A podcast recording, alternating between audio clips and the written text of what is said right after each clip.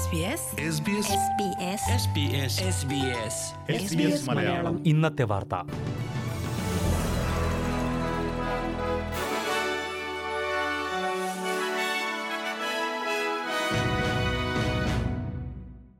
നമസ്കാരം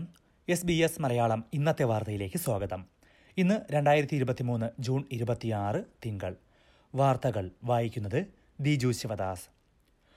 Voice to parliament റഫറണ്ടത്തിനുള്ള ജനപിന്തുണ കുറയുന്നതായി അഭിപ്രായ വോട്ടെടുപ്പ് ഫലം പ്രധാനമന്ത്രി ആന്റണി അൽബനീസിയുടെ പിന്തുണയും കുറഞ്ഞതായി ന്യൂസ് പോൾ ഫലം സൂചിപ്പിച്ചു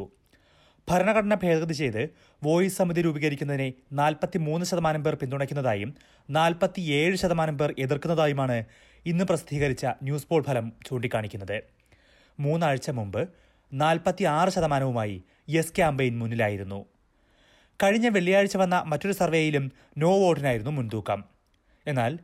റഫറണ്ടം നടക്കാൻ ഇനിയും മാസങ്ങൾ ബാക്കിയുള്ളതിനാൽ തനിക്ക് ആശങ്കയില്ലെന്ന് പ്രധാനമന്ത്രി ആന്റണി അൽബനീസി പറഞ്ഞു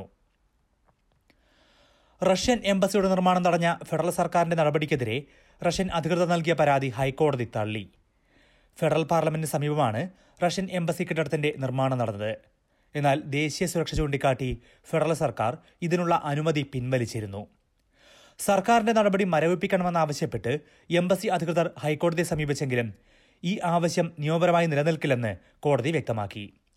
വിധി വന്നതിന് പിന്നാലെ ഈ സ്ഥലത്ത് അനധികൃതമായി താമസിച്ചിരുന്ന റഷ്യൻ നയതന്ത്ര ഉദ്യോഗസ്ഥൻ അവിടെ നിന്ന് പുറത്തേക്ക് പോവുകയും ചെയ്തു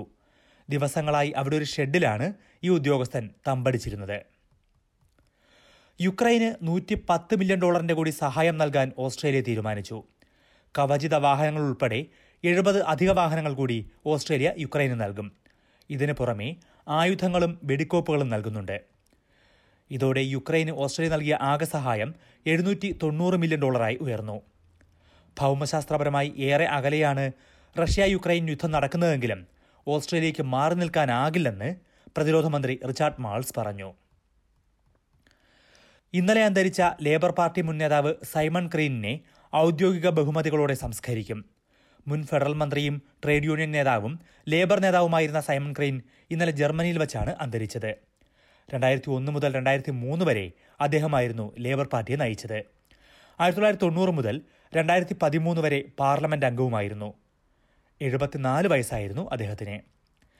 രാഷ്ട്രീയ നേതാവ് എന്ന നിലയിലും വ്യക്തിപരമായും ഏറെ ബഹുമാനം നേടിയ ആളായിരുന്നു സൈമൺ ക്രി എന്ന് ഭരണ പ്രതിപക്ഷ അംഗങ്ങൾ പറഞ്ഞു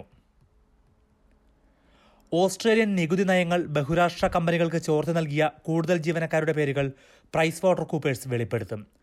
ഇതേക്കുറിച്ച് നടത്തുന്ന അന്വേഷണത്തിനൊടുവിൽ സെപ്റ്റംബറിൽ കൂടുതൽ പേരുകൾ പുറത്തുവിടുമെന്നാണ് അറിയിപ്പ്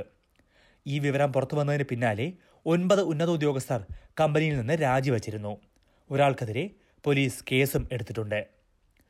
എസ് ബി എസ് മലയാളം ഇന്നത്തെ വാർത്ത ഇവിടെ പൂർണ്ണമാകുന്നു അടുത്ത വാർത്താ ബുള്ളറ്റിൻ നാളെ വൈകിട്ട് ആറു മണിക്ക് കേൾക്കാം ഇന്നത്തെ വാർത്ത വായിച്ചത് ദിജു ശിവദാസ് SBS